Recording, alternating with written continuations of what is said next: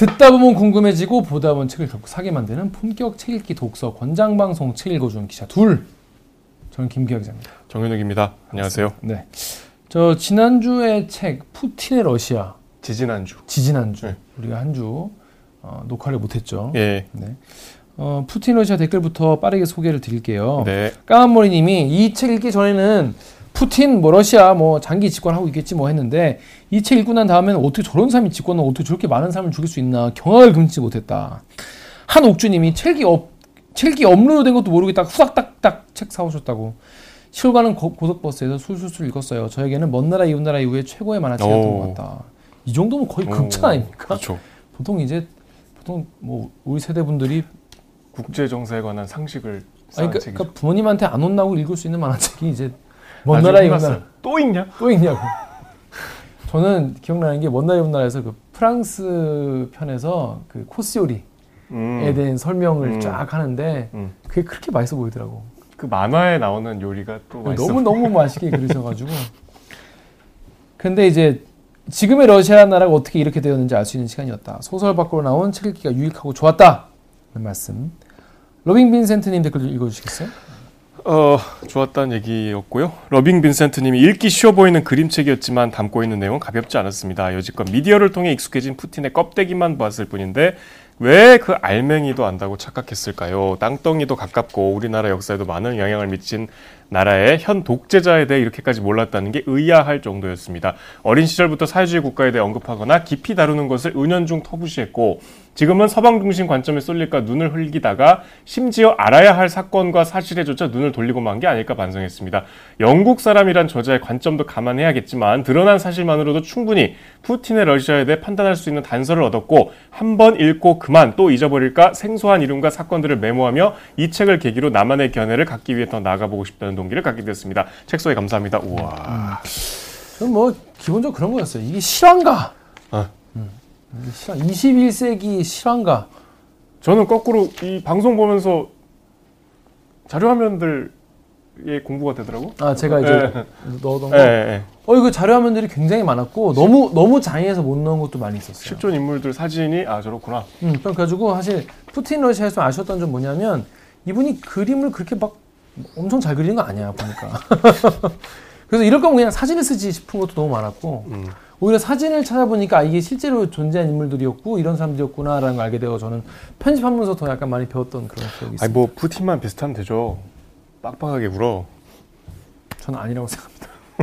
아, 왜냐하면 캐리커처라는 게, 그러니까 우리가 익숙한 사람이면은 캐리커처로 보는 게 또그 맛이 됐어요. 있는데 우리가 전혀 모르는 사람들이기 때문에 사진을 보는 게 더 나았다. 그 얘기를 하고 싶었습니다. 자 이번 주에 다룰 책은 뭡니까?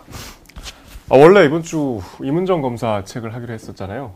근데 이제 급하게 어, 이태원 참사 관련해서 좀 소개해드리고 싶은 책이 있어서 같이 읽으면 좋을 것 같아서 이게 안 읽고 지금 방송을 보시겠지만 공지를 미리 안 해드렸으니까 어, 박완서 소설가 돌아가셨죠.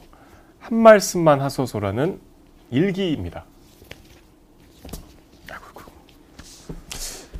그 저희가 이제 지난 주에 방송을 못 하고 네네. 사실 뭐 이번 주도 뭐 깔, 깔깔 낄낄거리면서 방송할 상황은 아니긴 해요. 아닌데 이제 이- 임문정 검사의 책도 좋지만 지금 여러분께 좀 저는 사실 뭐 대들기도 그렇고 책 읽기도 그렇고 우리가 좀 서로 좀 위로를 해줄 수 있는 그런 시간이었으면 좋겠다는 생각이 들었어요. 물론 당연히 뭐 여러분들 저도 비판할 건 비판하고 지적할 건 지적해야겠지만 전 그보다는 서로 위로하는 게 좀 우선이다라는 시- 생각이 좀 들었고 요즘에 사람들이 서로 위로를 너무 뭐랄까 잘 안 해.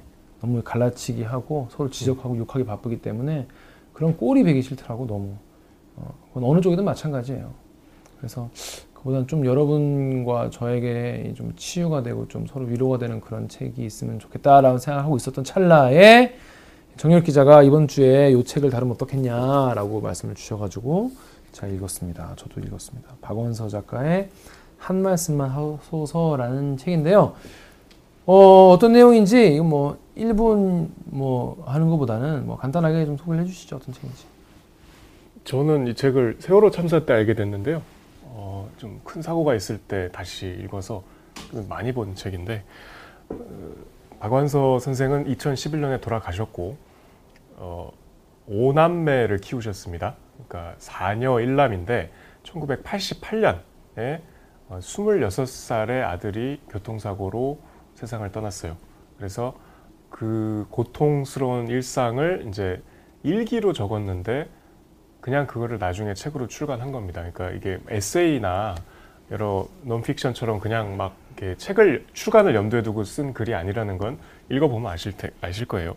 뭐 간략한 내용을 말씀을 드리면 이제 일기니까 어, 88년 9월부터 10월까지의 일기인데 이제 아들이 죽은 한 2주 뒤부터 시작을 하는데 눈을 뜨면 이게 꿈이었으면 싶고 천주교 신자였는데 매일 신을 저주하고 왜 나에게 이런 고통을 왜 이 창창한 나의 어, 의사 공부를 해서 인류에 이바지할 내 아들을 왜 데려갔나? 이렇게 훌륭한 청년을 매일매일 신을 죽이고 또 자신을 죽이고 그 이제 너무 힘드니까 부산에 있는 큰딸의 집에 가 있거든요. 근데 이제 큰딸 집에는 사위도 있고 손자도 있으니까 제대로 울지도 못하고 너무 힘들어요. 그때 마침 또 88 올림픽이 개막해서 막 부산 앞에 그 딱 요트장 앞에 아파트가 있었는데 그 축제 분위기가 너무 저주스럽고 내 아들이 죽었는데 올림픽은 왜 예정대로 열릴까? 내가 독재자였으면 지금 모든 사람들 웃지 못하게 할 텐데 뭐 그런 할 법한 상상들을 하죠. 그러다 이제 이 고통스러운 이 일상을 견디기가 힘들어서 당시에 친분 관계가 있던 이혜인 수녀 아시죠?가 추천을 해준 분도 수녀원 뭐 광안리 쪽이니까 집에서 가까운 거기에 이제 들어가게 됩니다. 근데 뭐 거기 들어간다고 해서 일상이 크게 나아지지 않죠. 그러다가 거기서 이제 두 가지 어떤 변화가 생기는데 하나는 어쨌든 이게 이제 슬픔을 막 극단까지 매일매일 겪고 매일 음식도 못 먹고 토하거든요. 근데 갑자기 배가 고파지기 시작하고 그다음에 이제 거기에서 만난 아주 어린 수녀의 말. 남동생이 너무 속을 썩였는데 왜 남동생은 이럴까 생각하다가 어느 날 왜 내 남동생이라고 속 썩이면 안 될까? 얘라고 그런 법은 왜 없을까? 이렇게 생각하니까 마음이 편해졌대요.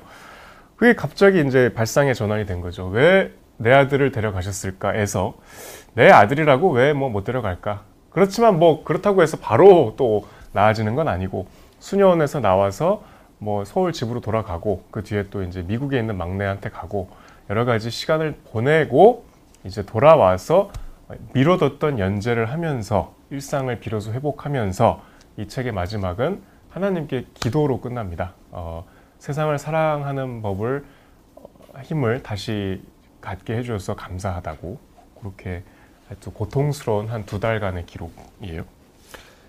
저는 이제 뭐 아직 결혼도 안 했기 때문에 자식을 잃은 슬픔이 어떤 것일지 헤아릴 수도 없어요. 헤아릴 수도 없는데 제가 이제 기자 생활하면서 어, 젊은 층의 대형 참사를 두 번이나 지금 너무 가까이에서 이제 목도를 하다 보니까 이제 자식을 잃은 부모님의 모습을 본 적도 많고 그 이제 슬픔이 얼마나 오래 동안 사람을 어, 에게서 떠나지 않는지 이런 것도 많이 보고 또 그런 거에 대해서 요즘엔 또 세상이 또 되게 모질잖아요. 사람들이 되게 모질게 말한단 말이야. 유족들한테. 그런 모습을 겹쳐서 보다가 이 책을 통해 저는 그 사실 박완서 작가님이라고 일반인보다 자식을 더 사랑하고 덜 사랑하고 그러진 않을 거 아니에요.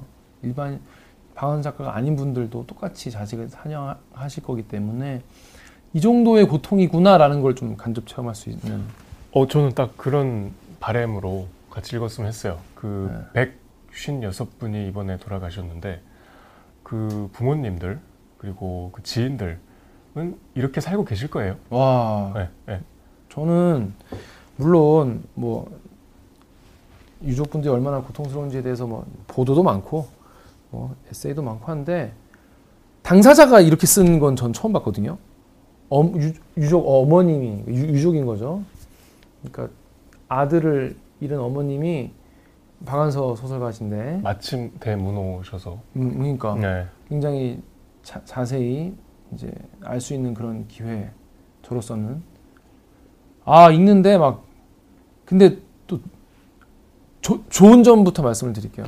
좋은 점은 너무 솔직해.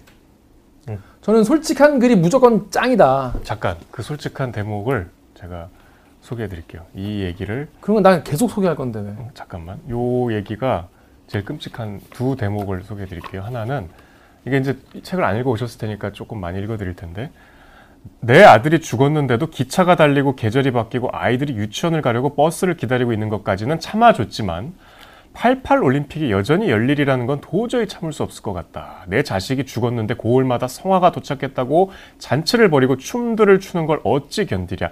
아, 만일 내가 독재자라면 88년 내내 아무도 웃지 못하게 하련만 미친년 같은 생각을 열정적으로 해본다. 이 부분과 가장 참혹한 부분이 이 부분이에요. 문득 내가 아들 대신 딸 중에 하나를 잃었더라면 이보다는 조금 덜 애통하고 덜 억울했을지 모른다는 생각이 들었다. 처음 해보는 생각이었다. 그런 생각이 떠오른 것 자체가 두려워서 나는 황급히 성호를 그었다. 행여 또 그런 생각이 떠오를까봐 속으로 주모경을 외웠다. 그래도 두려워서 화장실에 가서 울며 용서를 비는 기도를 했다. 너무나 솔직하시죠?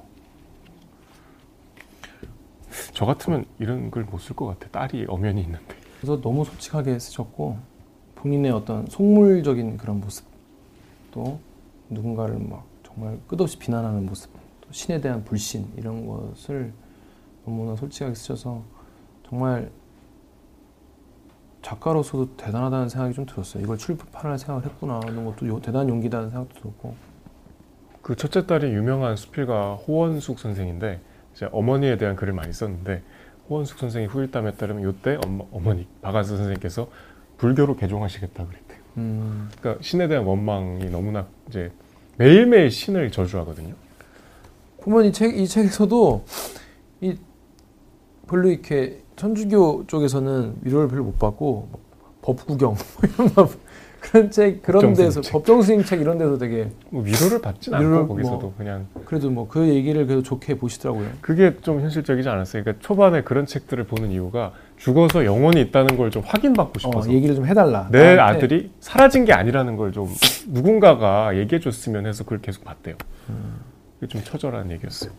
이 순서대로 좀 얘기를 좀 해보자면 저 같은 경우에는 처음에 이제 이- 읽다가 와 이, 아, 이런 느낌 이, 왜냐면 저는 살면서 이렇게 뭐 자식같이 뭐 무언가를 소중한 걸 잃어본 경험은 없어요. 이 정도. 다행히 아직 우리 없죠. 네. 네.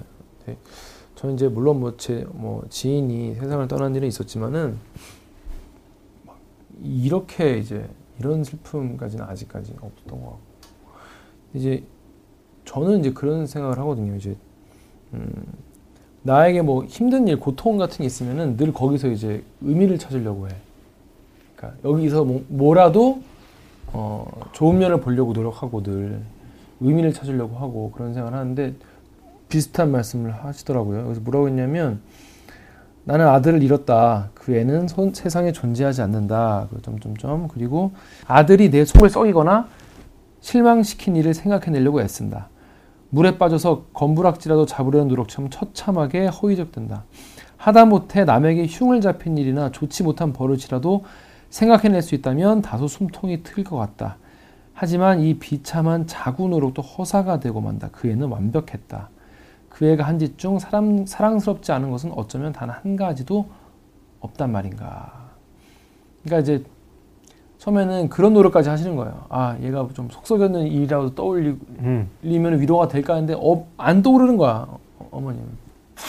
너무너무 완벽한 아들이었던 거가 이게 이제 되게 되- 제일 초창기에 쓴 말씀이세요. 이제 이, 이 뒤에는 약간 이제 이런 생각에서 좀 벗어나서 좀 다른 생각도 하시는데 참 이게 초반에는 공간이 부산이거든요. 음, 음. 박한서 선생하고 이제 아들 돌아가신 아드님은 서울에 같이 살았는데 이제 네 명의 딸이 있는데 맨 큰 딸이 부산에 계셨나 봐요. 그래서 이제 엄마가 너무 아 그 전에 88년에 지금 8월에 아들이 이제 세상을 떠났는데 그해 앞서서 5월에 남편이 세상을 떠났어요. 그러니까 그 해에 아- 남편과 아들을 잃은 거예요. 그것만으로도 참 감당하기 힘든 슬픔이겠죠. 그러니까 딸이 엄마가 혼자서 이제 서울에 있는 게 걱정이 되니까 집에 잠깐 내려와 있어라 그래서 부산에서 이제 처음에 시작이 돼요. 부산에 손자들과 사위도 있는 그 집에서 그러니까 초반에 제일 답답한 거는 내가 통곡을 하고 싶은데 못 하는 거야. 울, 수, 울 수가 없어. 예. 근데 뭐 그러니까 이제 막 몰래 울거나 막 베란다 가서 그냥 숨어 있고 그러면서 밥 먹는 거 다 토하고 근데 이제 딸이 걱정할까 봐 몰래 토하고 아 막 거의 지옥 같은 일상을 살아가죠. 뭐 그런 이제 제가 좀 전에 읽어드린 게 그 초반에 나옵니다. 음. 김 기자 얘기한 것도 그렇고. 그좀 약간 야 이런 얘기까지 하시는구나 싶었던 게 이제 아드님이 또 공부를 잘하셨나 봐요. 그래서 의대를 가서 이제 공부를 하셨는데 본인이 그동안 너무 이제 아들 자랑을 여기저기 했던 것도 이제 또 생각이 나는 거지. 그래가지고 자기 너무 기고만장했다는 거예요. 서슬 푸른 교만이었다. 그래서 남의 집에 공부 못하는 자식, 방탕하거나 버르장머리 없는 자식을 속으로 은근히 깔봤다는 말씀을 하세요. 그것도 그것도 학교라고 허리가 휘게 번 돈으로 등록금을 대야 한다니 이런 마음으로 내 눈에는 도무지 차지 않는 대학에 보내고 좋아하는 친구, 친척을 겉으론 축하해 주면서 축하해 주는 척하면서 속으로는 불쌍해 한 적도 한두 번 아니었다. 지나가다가 어떤 아, 어떤 아들 노파가 자갈 같은 걸 작은 돌을 줍는 일을 하시는데 이제 뭐 아들 때문에 하는 게 아니겠나 이런 생각을 하면서 자기가 그러, 자기가 그런데 그 노파를 되게 부러워하는 그럴 아들이라도 있는 것 자체를 굉장히 부러워하는 내가 받은 그래서 가장 내가 가장 못난 최악의 아들을 가정하더라도 그 여- 노파가 부러운 거야. 정말 아무리 능력이 없어서 노파가 그런 작은 두- 자가를 주어야 생계가 가능하게 만드는 그런 아들이라고 하더라도 나는 노파가 부러웠던 거야. 가슴이 아리게 부러웠어. 내가 받은 벌은 내 그런 교만의 대가였을까? 하느님이 가장 싫어하시는 게 교만이라니까 나는 마땅한 벌을 받은 것이었다. 조금은 마음이 가라앉는 듯 했다. 그러니까 본인이 뭔가 이유를 이유를 모르겠으니까 내 자, 내가 이런 고통을 받아야 되는 이유를 못 찾겠으니까 그런 이유라도 찾고 싶어가지고 내 그런 교만에 대가로 내가 이런 벌을 받, 받는구나라고 생각했는데 생각하다가 또 덜 받는 거야. 그럼 내 아들은 왜 이런 벌을 받았냐? 왔다 갔다 해. 계속 이게 막 답이 안 나오니까 사람이 음, 음. 계속 이제 하나님을 원망하고 이제 계속 그렇게 되는 거죠. 그 죽음이라는 게 이제 우리가 워낙 많이 뉴스에서 접하잖아요. 일상에서 접하기는 좀 쉽지 않지만 또 어느 날 갑자기 닥치기도 하고 여기 중간에 이제 내가 왜 이런 고통을 받아야 하는지 납득할 수 있는 신의 명확한 계산서 뭐 이런 게 이제 김 기자가 얘기한 그런 자기에 대한 책망이었는데 음, 이제 죽음에 대해서 이 작가답게 또 자기의 고통을 진단하는 내용이 나와요. 하나의 죽음은 그에 속한 모든 것, 사랑과 기쁨, 고통과 슬픔, 체험과 인식 등 아무하고도 닮지 않은 따라서 아무하고도 바꿀 수 없는 그만의 소중하고도 고유한 세계가 소멸하는 것을 의미한다.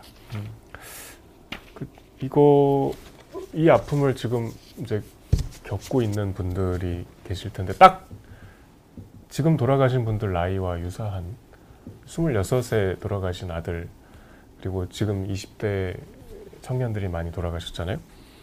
거기에 지금 뭐 대비할 수는 없겠지만 하여튼 그러니까 가늠할 수 없는 슬픔을 겪고 계실 텐데 저는 계속 읽으면서 이제 공감에 대해서 음. 생각을 해보게 돼요. 그러니까 우리가 남의 죽음을 쉽게 얘기하는, 그러니까 굳이 누가 묻지 않았는데 그냥 가서 비난하고 폄하하는 경향이 있잖아요. 음. 뭐 모두가 그렇지는 않겠지만 이태원 참사 직후에도 계속 그런 반응들이 있잖아요. 뭐 왜 놀러 갔냐부터 시작해서 아, 그 공감에 무뎌지는 사회가 되는 것 같은데 남이 이렇게 아파하는데 굳이 그럴 필요 없잖아요. 그런 아픔을 이분들이 무슨 특별한 신분, 특별한 상황이어서 겪는 게 아니고 누구나 겪을 수 있는 거예요. 그렇게 욕하는 분들도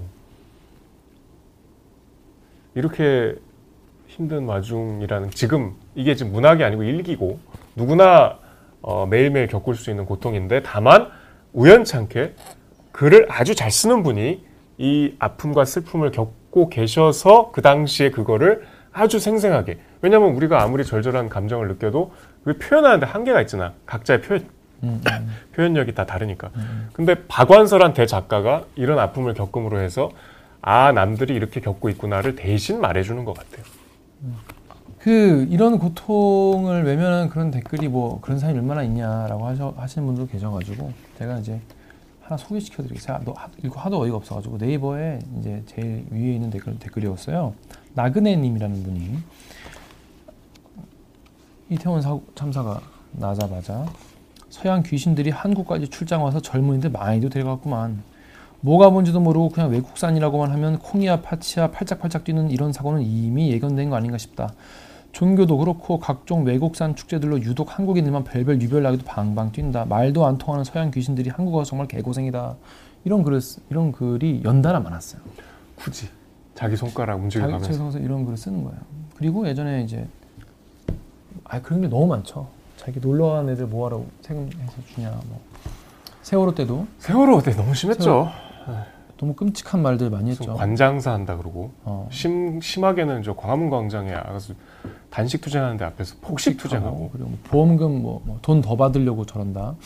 이 저는 이게 이제 저는 이런 말 이런 거 할- 나올 때마다 늘 이제 마귀라는 표현을 되게 즐겨 쓰는데 그게 저는 마귀가 아닌가. 사람 마음 속에 있는 악마 악마라는 게 따로 저는 있는 거라고 생각하지 않고 인간의 그런 심성 못된 심성 어, 누가 고통받는 거를 즐기는 그런 심성 그런 사람들도 이제 자기 가족이나 주변 사람들 앞에서 생글생글 웃으면서 다닐 거 아니에요. 여러분 사이에 있을 거예요. 그런 그게 이제 우리 속에 있는 마귀, 악마가 아닐까 그런 생각을 늘 해요. 근데 숨어 있는 거죠. 당시에 그 기억나시겠지만 유민 아버지 음, 유민이 아버지란 분이 한 달 가까이 단식했잖아요. 음, 음, 그래서 광화문 광장에서 단식. 그래서 문- 당시에 문재인 대표였나요? 같이 단식도 하고 피골이 상접해져 있는데 제 친한 친구가 어느 날 술, 이제 술자리에서 고무렵에 단식 중이었을 거예요. 제가 그 걱정을 했더니 단식은 맞대? 이러더라고. 그러니까 그렇게 뭔가 이렇게 정치적인 프레임으로 상황을 바라볼 때의 왜곡된 마음, 편협해지는 자, 거기가 우리 공감의 어떤 한계 같고 우리 사회가 그렇게 좀 각박해진 것 같아서 어쨌든 좌우 이 진영을 떠나고 뭐 선호를 떠나서 아픔을 겪고 있는 사람한테 우리가 굳이 누가 굳이 돌을 쥐어준 것도 아닌데 돌을 내가 주워서 던질 필요는 없잖아요. 그게 무슨 관역처럼 나한테 이득이 되는 것도 아닌데. 저는 이 책을 이 책을 읽으면서 이제 이북으로 봤어요. 이북으로 보면서 아 참 사람들 이런 책들을 많이 보면 좀 덜하지 않을까 이런 생각이 많이 들었고 제가 예전에 저, 저, 저 친한 친구가 죽은 적 있어요. 교통사고로 죽었어요. 죽었을 때 딱 든 생각 그때 어릴 때였어요. 저 대학교생 저 대학생이었을 텐데 교통사고로 죽었는데 그때 든 생각이 그거였어요. 아 이게 돌이킬 수 있는 방법이 아예 없구나 죽음은 뭐 희망이라는 게 없구나 나아질 거라는 것도 없고 그냥 무력하구나 어떤 돈을 천금을 줘도 안 되는구나 그때 굉장히 뼈저리 깨달았는데 한 우주가 사라지는 거잖아요. 음, 그런 고통을 갑자기 지금 굉장히 대규모로 많은 분들이 지금 겪고 계시다는 거. 그래서 어쨌든 이제 부산에서 지내다가 제대로 울지도 못하고 자꾸 딸이랑 뭐 가족들이 자기를 걱정하고 막 어디 뭐 좋은 데도 데려가고 그게 내가 괴로울 때 그러면 더 괴롭잖아요. 혼자 있고 싶어서 이제 아까 말씀드린 이제 기도원 수녀원으로 들어가는데 그 수녀원에서 이제 비로소 조금 혼자 아늑하게 있을 수 있는 공간을 만났지만 바로 괜찮아질 리도 없죠.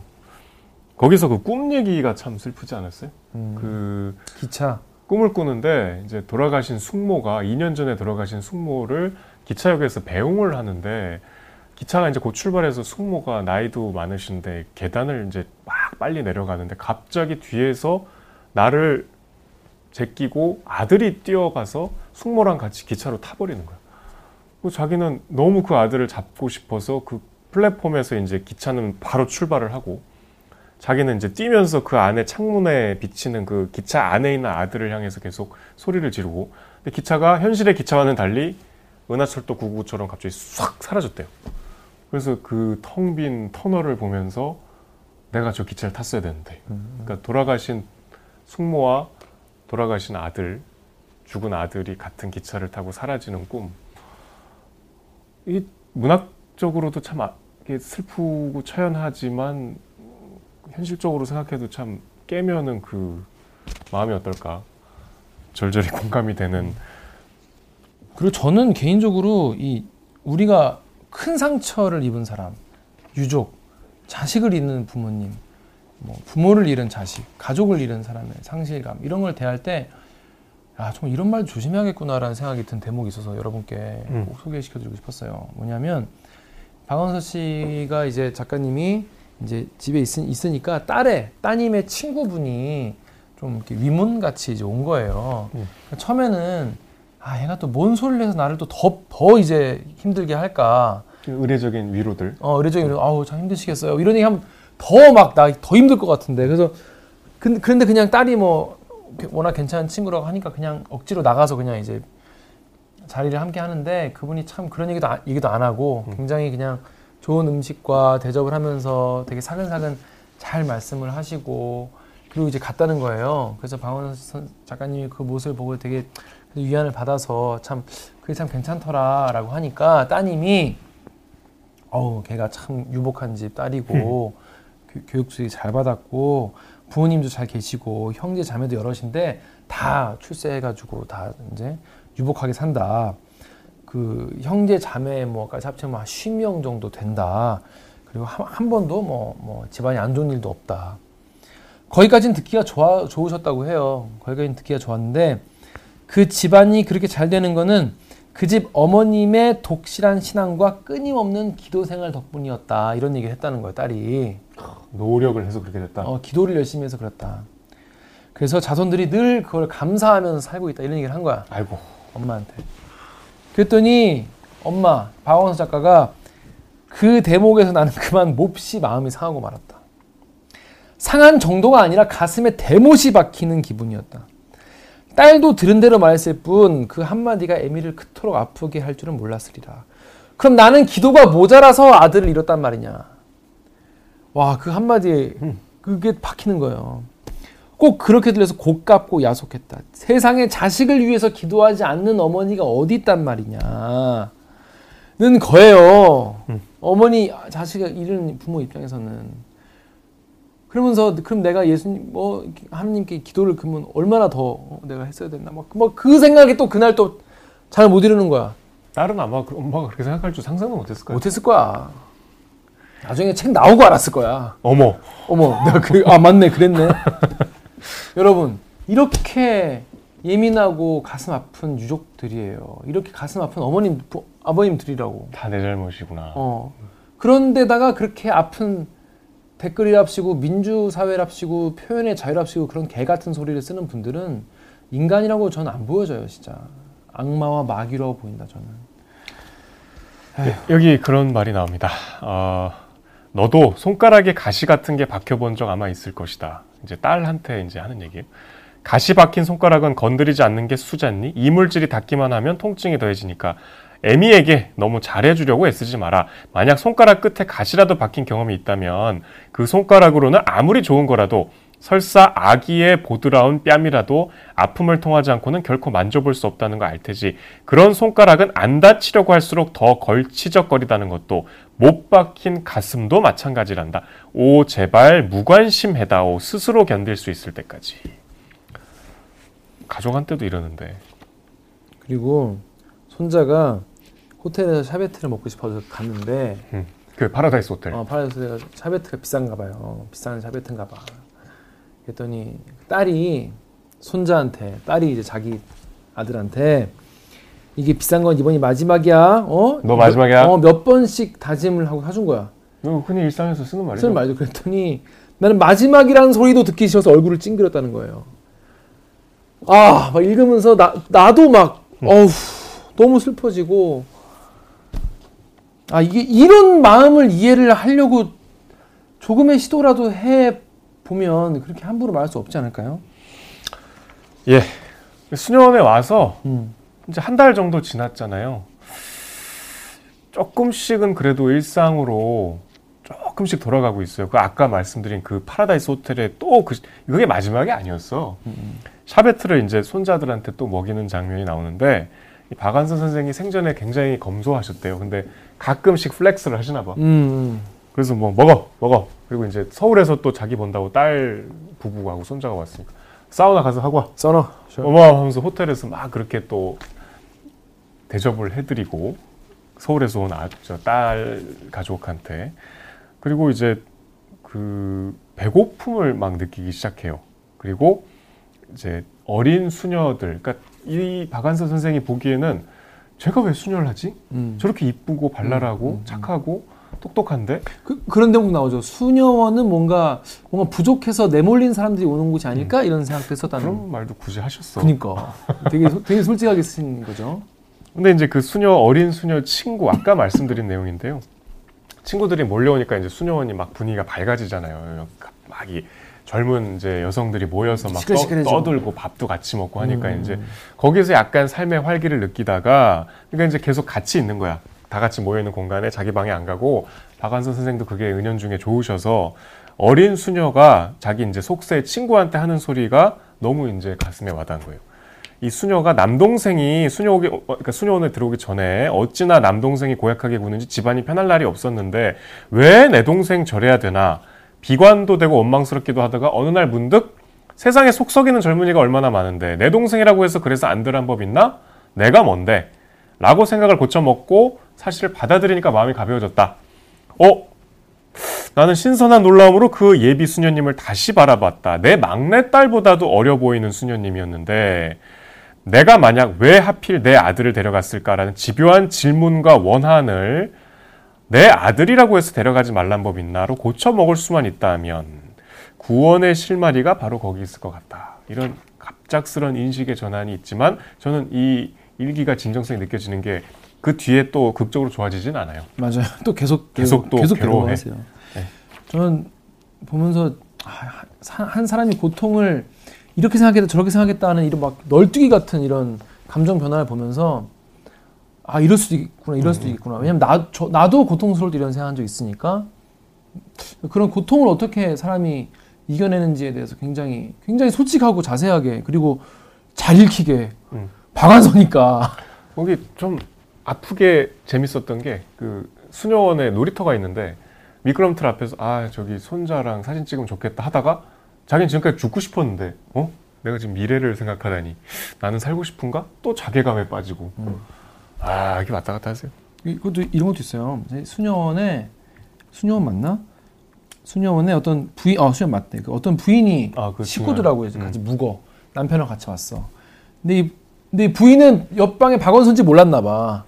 모르죠. 어 박원서 씨도 사- 박한서가 박한선지도 모르시는 분일 수 그러니까 있죠. 어, 이 소설 이 글 쓸 때 이미 박한선은 굉장히 유명한 작가였어요. 그러니까. 이미 이상문학상 타고 음, 음. 굉장히 대단한 작가였어요. 유명한. 그렇죠. 근데 옆방에 묵으신 어, 그 여성분은 이제 박원서 씨가 박원선지 모르고 음. 그랬나 보죠. 근데 이제 하루는 새벽에 아침에 늦은 시간에 아, 아, 이른 어, 시간 이른 시간. 어, 아침 새벽에 박원서 씨- 님 방문을 두들기는 거예요. 그 수녀원에 이렇게 같이 묵는 그런 큰 어떤 건물이 있나 봐요. 똑똑 쪽에. 박원 씨는 아, 아니 새벽인데 뭐지? 이러고 이제 근데 일단 나갔어. 나갔더니 이분이 되게 막 얼굴이 완전히 막 초췌해져 가지고 제가 너무 힘들어서 그런데 좀 말동무 좀 해줘 해달라고 그런 거예요. 그래서 뭐 이런 그 마음으로 무슨 일인가 싶어가지고 이제 소, 그 복도에 있는 소파로 나간 거예요. 그랬더니 이분이 딸이 있는데 이, 삼남 이녀 이, 이때는 다 기본 다섯 명씩 나오셨나 봐. 삼남 이녀의 다- 자녀를 두는데 딸이 막내인데 아파가지고. 신병이 그럼 그런가 보지 그러면. exorcist 그러니까 이제 무당 만들 수는 없고 뭐 그런 음. 셨나 보죠. 집안이 이제 천주교 집안이어가지고. 아무튼 신병이 혼기를 앞두고 신병을 얻어서 애간장을 태우더니 1년도 안 돼서 또 신병이 도졌다는 소식을 받고 암만 해도 집으로 데, 데려가야 될 것 같은데 보낼 때 서운한 것보다 너무 속이 상해서 자기가 어, 데리고 왔다는 거예요. 하나님께. 바쳐, 바쳐야겠다. 내가 너무 속상하다. 그런 얘기를 한 거죠. 그래서 이제 쪼글쪼글한 마른 입술과 충혈된 눈으로 그 부인은 그러니까 딸을 이제 본인은 이제 원래대로 이제 결혼시키고 이제 카톨릭으로 살고 싶고 이제 신병을 얻어서 수녀원에 보내니까 얼마나 자기도 마음이 힘들겠어. 그러니까 나로부터 박안서로부터 위안을 얻어내려고 갈망하고 있었다. 나는 그 정도의 자식 걱정으로 그렇게 초췌하고 약하게 구는 부인에게 화가 났다. 뭐 그런 거 가지고 그래서 살아 있잖아요. 살아 있잖아. 나는 거두절미하고 말했다. 나는 외아들을 잃었답니다. 그래도 이렇게 밥 잘 먹고 잠 잘 자고 살아 있습니다. 말투가 약간 좀 차갑. 어, 좀 차, 차갑죠. 좀 느낌이. 짜증이 이제 예. 짜증도 짜증이고 약간 화가 나, 음, 음. 나는 거죠. 내가 듣기에는 감정이 섞이지 않은 드라이한 목소리였다. 내 입으로 그 말을 하다니. 참 어떻게 내가 그 말을 입에 담을 수 있었을까? 나는 처음으로 타인에게 내 입으로 그 말을 하고 내, 그 말을 내 귀로 들었음에 경악했다. 는 거죠. 그리고 바로 자기 생각을 해요. 바로 자기 걱정을 해. 내가 앞으로 몇 남매를 두셨습니까? 라고 누가 나한테 물으면 내가 나는 외아들 잃- 잃었답니다라는 말을 평생 하면서 살아야겠구나. 그게 또 너무 또 음. 불행하고 슬픈 거지. 그랬더니 부인이 어쩔 줄 몰라 하면서 황망히 자기 방으로 가버렸다. 더 끔찍한 건 뭔 줄 알아요? 그러나 나는 부인의 얼굴에 생기가 돈 것을 분명히 보았다. 내가 그 얘기할 때 아, 나보다 더 불행한 사람도 있구나. 이게 우리도 그렇잖아요. 그렇죠. 솔직히 솔직히 여러분 그런 데 있잖아요. 내가 너- 힘들 때 나보다 더 불행한 사람의 얘기. 예, 이건 여러분 아니라고 아니라고 지금 생각해요. 제일 많이 하는 게 주식하는 사람들이 그래. 정유럽 기자가 HMM으로 크게 잃었다. 아, 얼마나 위안이 돼. 그, 그, 감, 그, 이거 하고 있었던 거야? 그래서 속으로는 어머 어떡해 손 치워봐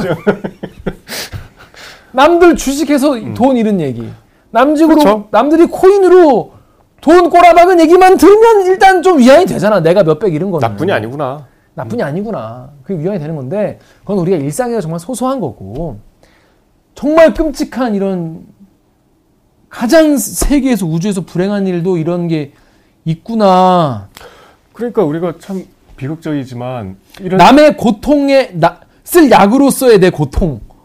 나 혼자 슬프지 않다는 걸 확인받고 그렇죠. 싶은 사람의 욕망인 거죠. 그건 그거는 정말 공감으로서의 연대고. 근데 이제 이런 말씀도 하세요. 난 왜 이럴까? 또, 또 자기 자기 또 혐오. 음.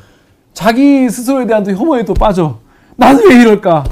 야 정말 박완서 정도 되는 대작가도 이런 음. 어? 고뇌를 하는구나 싶어. 저는 뭐랄까 저도 약간 좀 반갑기도 하고 뭔가 나도 위로가 많이 되고 이- 그런 면에서 그 부인의 하소연을 처음 들었을 때만 해도 위로 위로해주고 싶은 마음에 거짓이 없어. 처음에는 진짜 듣- 근데 근데 지금은 아니어서 심통이 났고 내 고통에 대면 당신 고통은 아무것도 아니라는 깔보는 마음까지 생겼어. 나는 정말 왜 왜 왜 이 모양일까? 어쩌자고 그 고통에 있어서조차 교만하고 싶어 하는가?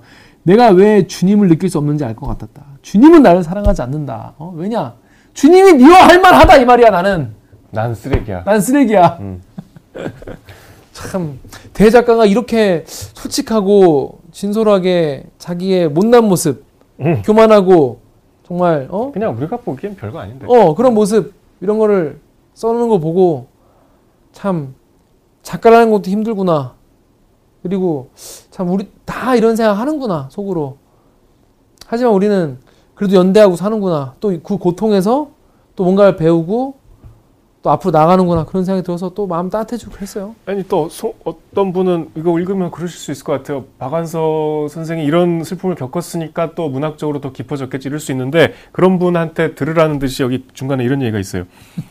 아무리 미량이라고 해도 어떤 그 감미로움에는 고통을 견딜 만하게 해준 진통제 같은 게 들어있다니까 우리가 막 슬퍼서 울 때 근데 내가 그 슬픔에 도취될 때가 있잖아. 그렇지. 내가 내 스- 거울 보면서 내 나 눈물 젖은 나를 보면서 약간 흡족한 흡족한.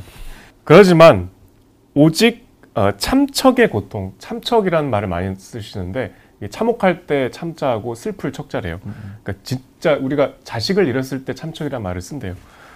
참척의 고통에는 전혀 감미로움이 음. 섞여 있지 않았대. 구원이 가망이 없는 극형 끔찍한 일. 그러니까 야 이거 그딴 생각하지 마라라고 경고하시는 것 같았어.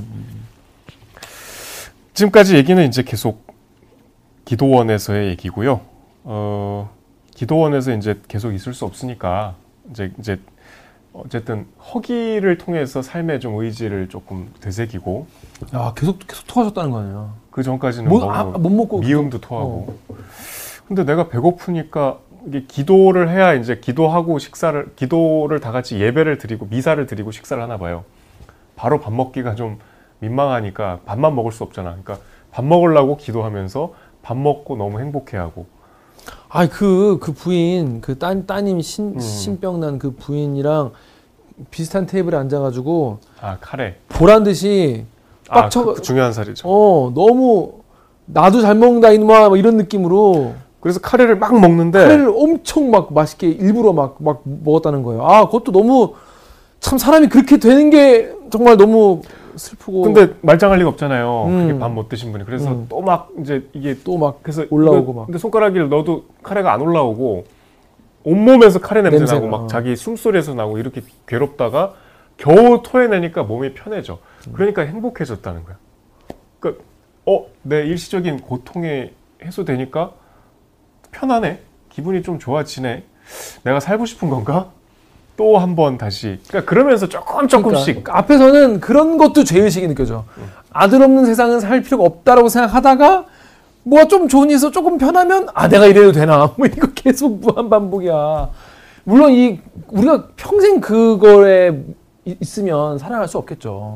없는데 참 그거를 이게 좀 뭐래 표현이 맞는 표현을 찾지 못하겠어요. 뭐 극복이라는 표현도 우습고 뭐 받아들인다는 표현도 우습고 모르겠지만은 어떻게든 이제 수녀원에서 나와서 일상에 어느 정도 이제 같이 살아가세요. 그리고 이제 서울에 올라와서 조금 이제 아들의 흔적이 남아 있는 집에 있다가 음. 어, 막내 딸이 있는 미국에 가죠. 왜냐하면 뭐 박안서쯤 되는 분이 이런 일을 겪었으면 오만 돼서 위로를 할 거. 아니에요. 근데 그게 너무 싫고 괴로워서 아무도 자기를 모르는 미국으로 가는데 거꾸로 미국에서는 아무도 자기를 모르고 내가 그들의 언어를 이해할 수 없는 게 더 힘들어지죠. 그건 또 거대로 싫어. 내가 식당에 앉아 있으면 아, 한국에서는 맞아. 막 대화 소리가 들리고 대화 내용이 음, 음. 나도 모르게 인지가 되는데 미국에서는 전혀 그런 그러니까 감각을 느낄 수가 없는 게 또 괴로운 거야. 더 더 더, 더 끔찍한 거. 그래서 예정보다 훨씬 빨리 서울로 돌아와서 그 돌아옴이 이제 일상으로의 귀환이 되는 거죠. 그때 이제 돌아와서 조금씩 글쓰기를 다시 시작하고 새로운 소설도 쓰고 중단했던 장편 연재도 다시 시작해서 마무리를 짓고 일상으로 그렇게 복귀를 해서 마지막 문장은 주여 저에게 다시 이 세상을 사랑할 수 있는 능력을 주셔서 감사합니다. 그러나 주여 너무 집착하게는 마옵소서. 그러니까 그렇다고 해서 이 슬픔과 고통이 없어지진 않았겠지만 그거를 그거대로 묻고 또 삶을 살아가는 힘을 이 긴 시간을 통해서 조금 회복하신 거죠. 아, 저는 이 책 읽으면서 제가 앞으로 이런 일 겪을지 안 겪을지 모르겠지만 아, 이런 뭔가 가, 같이 이, 이 과정을 겪은 그런 느낌이어서 근데 아까 좋은 점 얘기했는데 뭐 뭐 나쁜 점도 있었어요. 나쁜 점은 나쁜 점은 사실 뭐 나쁜 점이라고 얘기할 게 별로 없었어요. 뭐 이거- 이거 뭐 나쁜 점 이게 무슨 뭐 문학적으로 막 이렇게 막 사람들한테 이렇게 하려고 막 그런 목적 의식을 갖고 쓴 책이 아니기 때문에 딱히 뭐 단점이라고 뭐 뭐 짚을 건 별로 없었던 것 같아요. 뭐, 뭐 최고의 작품이다 뭐 이런 건 아니지만 그냥 그냥 뭐 엑세이로 읽는 거죠. 그냥 그렇구나라고 읽는 거고.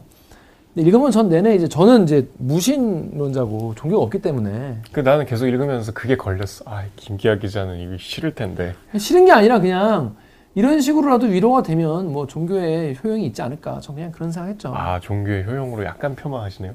뭐 폄하예요. 효용. 효용이죠. 어. 그러니까 기대할 데가 없고 뭔가 답을 이제 구하는 분들한테 뭔가 감당할 수 없는 슬픔과 음. 헤아릴 수 없는 어떤 질문에 마주한 분들이 있잖아요.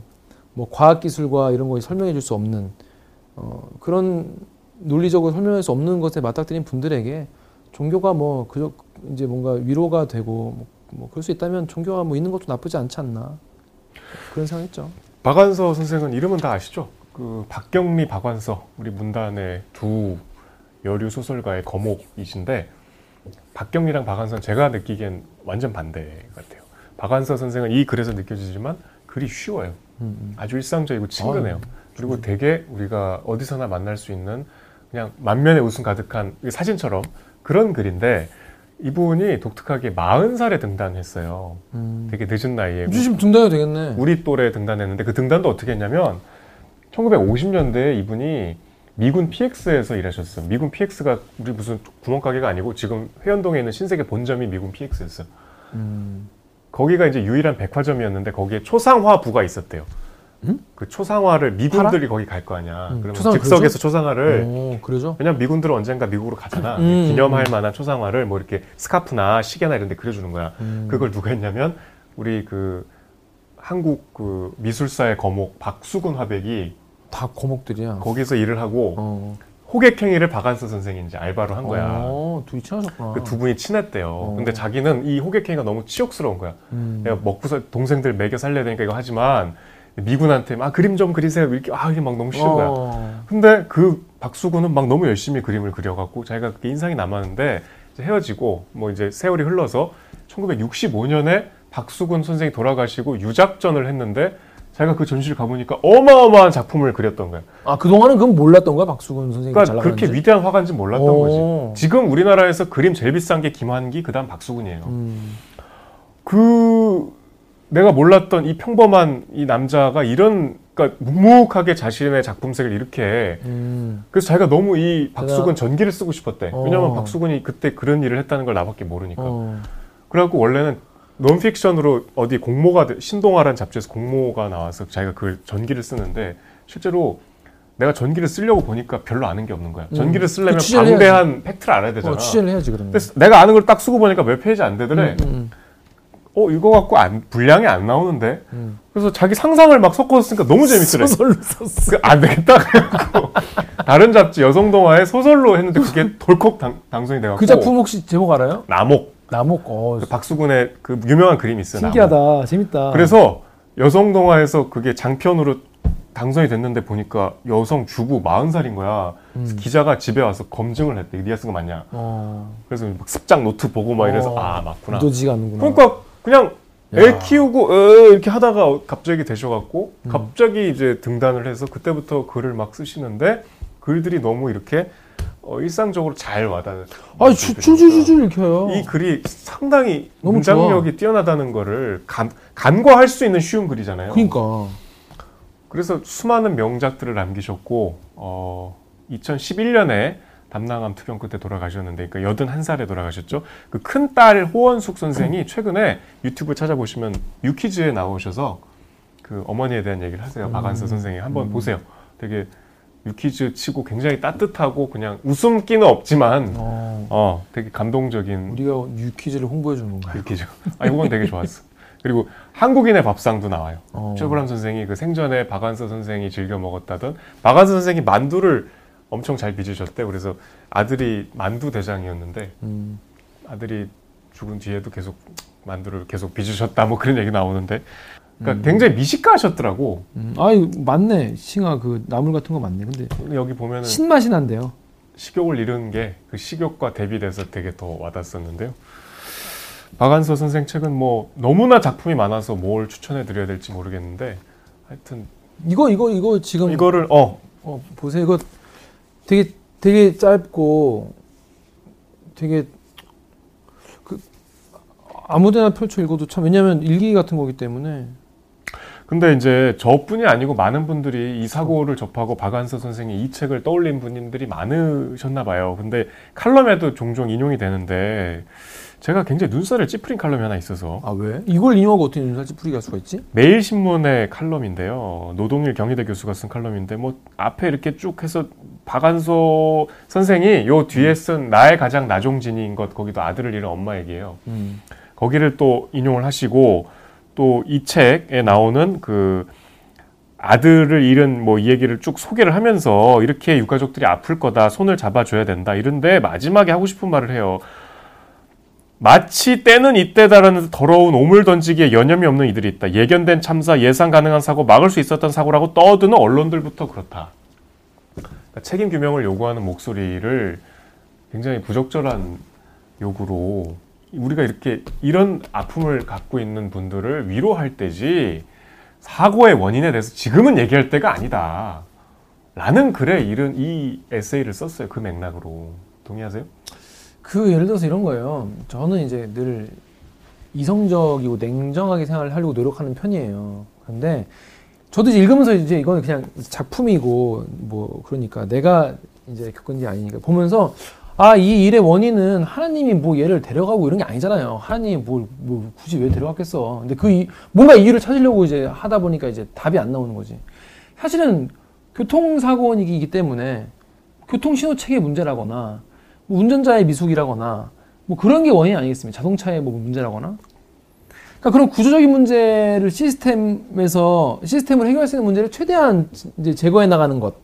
그런 것이 안전한 사회로 문명 사회에서 안전한 사회로 가는 길인 거잖아요. 이번 이태원 사고도 마찬가지인 게 물론 개인 개, 개개인의 뭐 휴먼 에러가 있겠지만 구조적 문제가 있는 거잖아요. 뭐, 뭐 도로 폭이 좁고 뭐뭐 그때 무슨 뭐 경찰들이 출동 안 했고 뭐제 시간에 그 신호를 무시했고 이, 이런 것들이 구조적으로 해결될 수 있는 문제고 이게 해결되면 그런 문- 일이 앞으로 덜 일어날 거 아니에요. 옛날에는 이런 일이 엄청 안전사고가 엄청 많았어요. 옛날에는 불나서 죽고 뭐에 죽고 엄청 안전사고 많았다. 근데 지금은 그때 기자들이 조지고 정치인들이 지랄하고 그래가지고 뭐 소방법도 더 빡세게 되고 어 교통안전법도 더 빡세게 되고 어 뭐 이러이런 제도적인 보완이 됐기 때문에 지금 덜 죽는 거잖아요. 예- 옛날 몇십 년 몇백 년 전보다 이게 사실은 사회의 진보고 더 나아지는 거고 그게 결국엔 우리 가족을 지키는 우리 가족이 더 안전하게 할 수 있는 그런 사회를 만드는 길이기 때문에 위로는 위로대로 하고 이런 이런 거에 대해서 제도적으로 지적하고 고칠 부분은 빨리빨리 많이 많이 더 예리하고 더 아프게 지적을 해야 앞으로 그런 참사가 안 나는 거 아니겠습니까? 그게 진짜 추모 아닌가요? 그게 진짜 기자들이 할 수 있는 추모고, 그게 정치인들이 해야 되는 추모고, 정부가 해야 되는 추모는 그런 거예요. 근데 지금 뭐, 뭐, 정부 탓하지 마라, 뭐, 뭐 행안부 탓하지 마라, 뭐, 경찰, 정치적으로 이용하지 마라. 겨- 정치적으로 이용하지 마라. 정치적으로 이용하지 말라는 사람들이 전 제일 정치적인 것 같아요. 탓하지 말라는 거잖아, 지금 본인들. 하여튼 공감에 대해서 좀 다시 생각해보고 저 지금도 이 책에서 담고 있는 어마어마한 독서가 힘들어요. 슬퍼서 그거를 우리는 뭐 그냥 독서가 어, 힘든 미안해, 읽으면서 미안해, 되게. 그걸 겪고 있는 분들이 계시다. 음.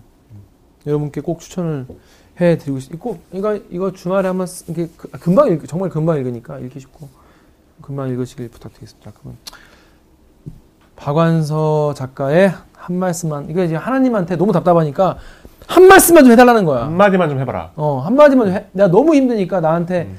근데 끝까지 이제 주님은 답을 안 주시죠. 자 아무튼 이, 저희 우, 우리 이번 주는 이거 읽고 같이 위로하고 추모하는 시간으로 공감하고. 좋겠습니다. 다음 주에 이제 이문정 감사. 네, 다음 주 예고해드렸던 이문정 검사의 계속, 치열한 시간. 계속 가보겠습니다. 그리고 제가 이제 정렬 기자도 모르는 사실인데 제가 공지를 하나 드리자면은 델리키 채널로 다시 책 읽기 영상 을 옮겨야 될 것 같아. 너무 안 팔려? 아니 그게 아니라 음. 그 KBS에서 그 추가적으로 유튜브 채널을 늘리지 말라고 했대요. 그래가지고 그뭐 인- 이렇게 하지 말란 게 그러니까 많아. 그래서 유튜브 채널을 닫으래. 그래서 닫아야 되겠어. 그 채널을 그냥 닫진 말고 그냥 김기화 개인 취미 채널로 할까 그런 생각도 하고 일단 그 채널을 일단 첼기 채널을 일단 어떻게 제가 거기, 저 거기에 제가 공지를 또 따로 올리, 올리긴 할 거예요. 근데 델기에 올라갔다는 거 지금 분 델기로 보셨겠지만 그 말씀 좀 드리겠습니다. 자, 그럼 저희는 다음 주에 또 인사드리겠습니다. 안녕. 책 봐, 책 좀 봐. 안녕. 책 좀 봅시다. 진짜 이게 요즘 같은 문해력 어 이게 시대에 정말 음, 이긴 문장 이거 긴 문장도 아니야. 이런 거 읽는 버릇 하는 건 좋은 것 같아요. 젊은 분들이 더 많이 읽었으면 좋겠고. 이북도 있어요? 네, 이북으로 좀 읽었어요. 이북으로. 안녕. 대빠. 아 배고파.